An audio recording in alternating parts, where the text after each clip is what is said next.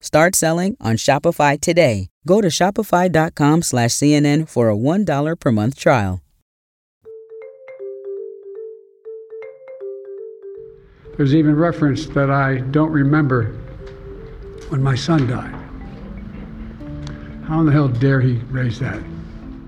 By now, you've probably heard how President Joe Biden responded to the special counsel report. You know, the one that cleared him of legal wrongdoing over his mishandling of classified documents, but in the process said he would likely present to a jury as a quote, well meaning elderly man with a poor memory. Mr. President, for months when you were asked about your age, you would respond with the words, watch me. Watch Many me. American people have been watching and they have expressed concerns about your age. That is They- your judgment. they- That is your according judgment. That is not the judgment of the press. They express concerns about your mental acuity. They say that you are too old. Mr. President, in December, you told me that you believe there are many other Democrats who could defeat Donald Trump. So why does it have to be you now? Why, what is your answer Because answer I'm the most question? qualified person in this country to be president of the United States and finish the job I started. This week, our team in DC reported how close allies of Biden are frustrated with his legal and communications team over how they handled the whole thing from start to finish. Remember, this was supposed to be good news for Team Biden, but the political damage has already been done. Now, former President Donald Trump is no stranger to verbal slip ups either. He's 77, Biden is 81. Both men would be the oldest president in U.S. history if they win the upcoming election and serve a full term. So the question is how much should that matter for voters come November?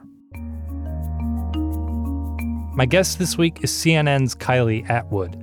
She's been on the campaign trail putting that very question to older voters in South Carolina. From CNN, this is One Thing. I'm David Rind.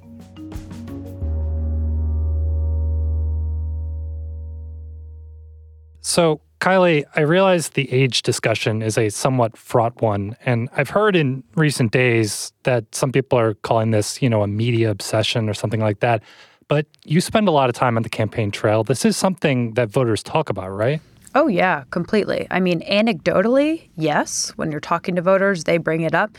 And statistically, yes. When you look at the polls, they reflect that this is a concern too. We just had an ABC poll out this month, and 86% of Americans polled in that poll so that they think that Biden, who's 81, is too old to serve another term. And then you had 62% of Americans in that poll say that they believe Trump, who's 77, is too old to serve as president. So that's the statistics. And I have to preface that by saying that, you know, I go to a lot of Nikki Haley events because I cover Nikki Haley primarily for the politics team here at CNN. And she has made going after the age of Biden and Trump central to her pitch to voters since day one. Why do we have to have someone in their 80s running for office?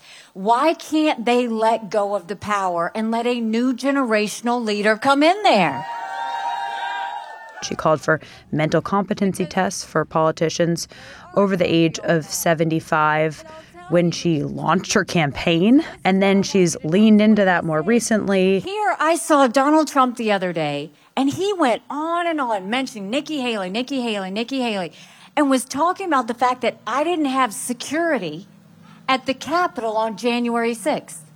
You know, talking about Trump getting confused when he accidentally called her Nancy Pelosi, confused the two of them during a rally. I've never been in charge of security at the Capitol. I've never even had a job in D.C. There's asylum, asylum officers and over 100 cutting edge inspe- inspection machines to help detect.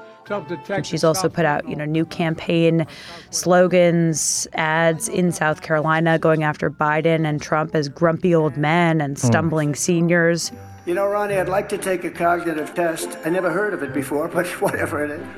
So this is something that she's leaned into, and those who are at her events have been hearing this from her for quite some time now. Yeah, that's kind of core to her message. She's going after these two who are senior citizens, and there's a lot of senior citizens in South Carolina that she is trying to pitch herself to. So, how are they receiving that argument?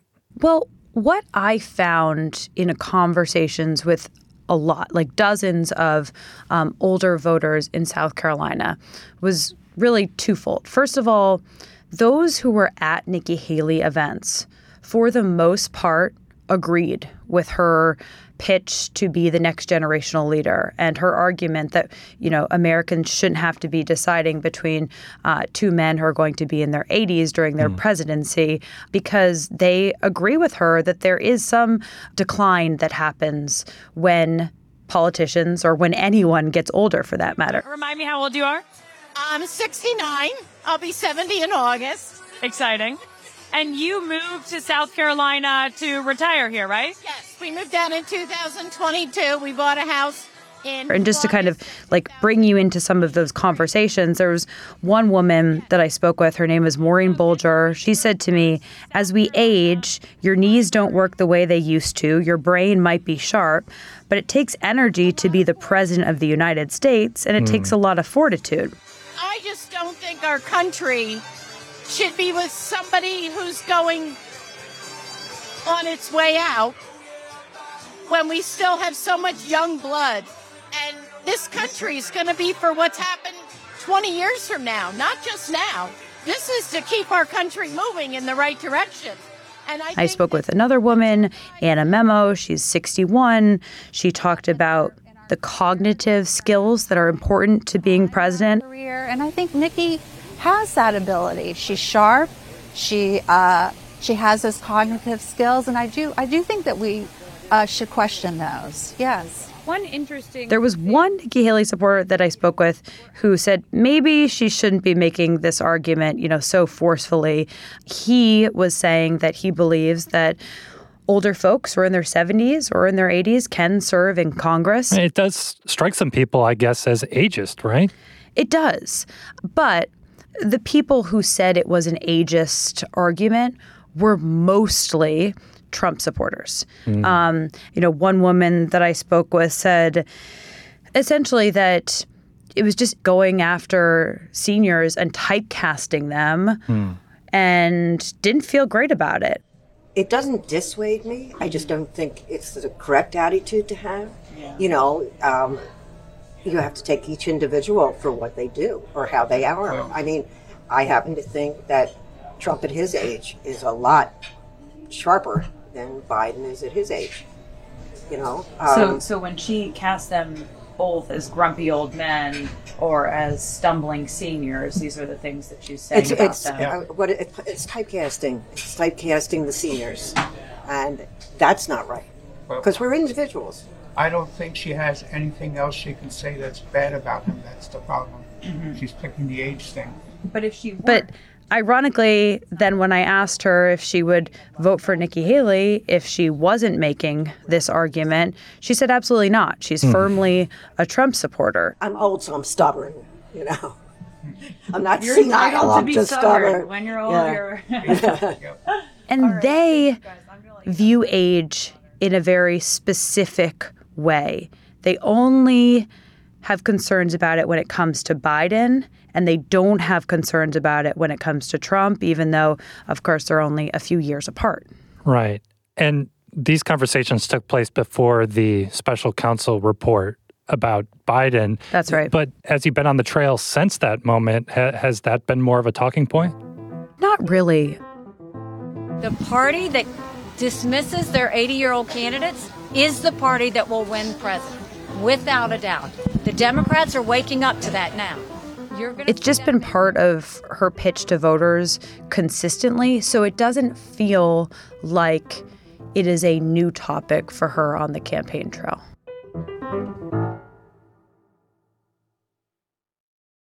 Shopify's taking the cash register online, helping millions sell billions around the world. But did you know that Shopify can do the same thing for your retail store? Upgrade your point of sale system with Shopify. Shopify POS is your command center for your retail store. From accepting payments to managing inventory, Shopify has everything you need to sell in person. Get award winning support and see why millions of businesses worldwide trust Shopify. Do retail right. Grab your $1 trial at Shopify.com slash CNN. Start selling on Shopify today. Go to Shopify.com slash CNN for a $1 per month trial. So that's what some of the voters are saying. And you really do hear kind of all over the country that Biden is just not with it mentally, and plenty on the left say that about Trump as well. But, like, is that true? Is there any way of knowing that just by listening to them speak?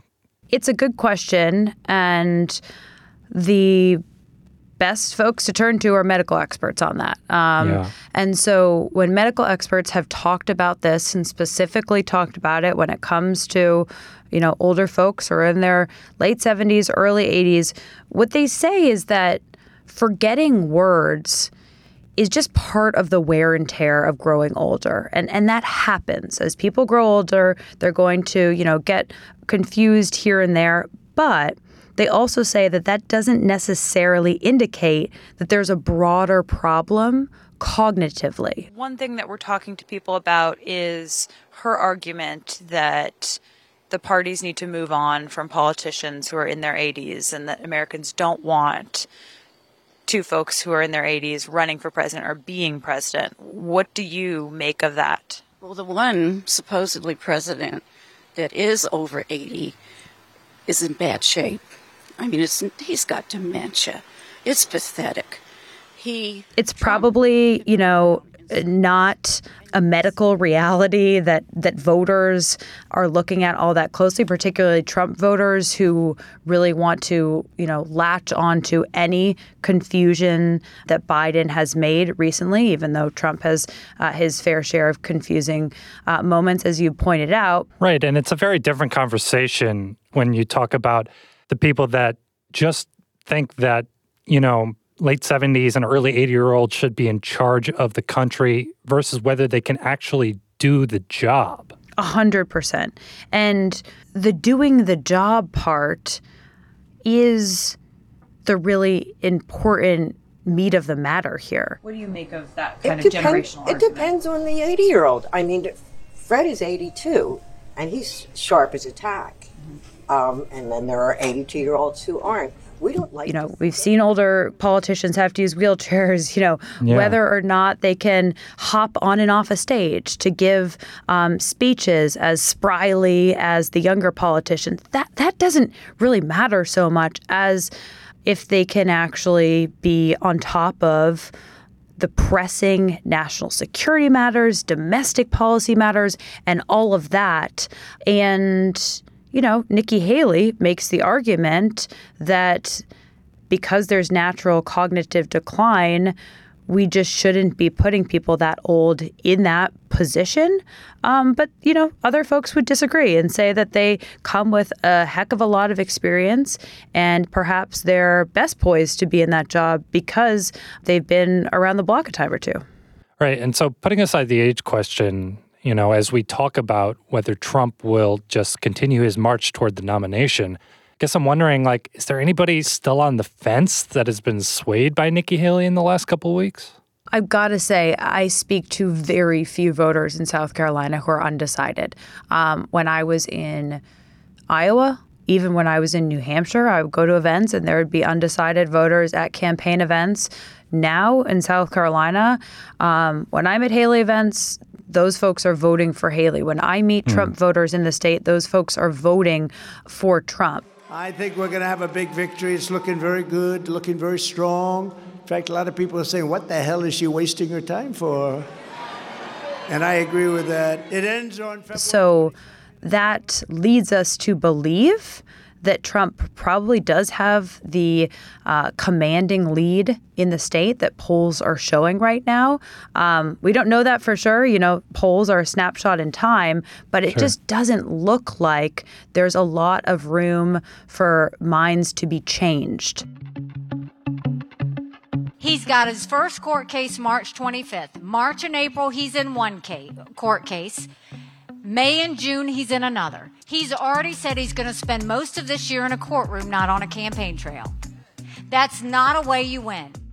One thing that her campaign does say about South Carolina, and this will be interesting, you know, to watch on primary day, they think that there are factions of the electorate that she's going to do well with that maybe aren't reached in typical polls. Hmm. So folks who've moved to South Carolina recently, you know, they think those folks are likely to support her and they're also trying to get South Carolinian voters who typically only vote in a general election to vote in the primary for her. But the question is, will they actually be able to do that? And how she does in South Carolina is probably likely to determine if she's actually going to go on to Super Tuesday. She's said that it is fully her intention to do that. But if she gets smoked in her home state, I think her campaign will have some uh, real soul searching to do. Yeah, hard questions. We'll see. Thank you, Kylie. Thank you.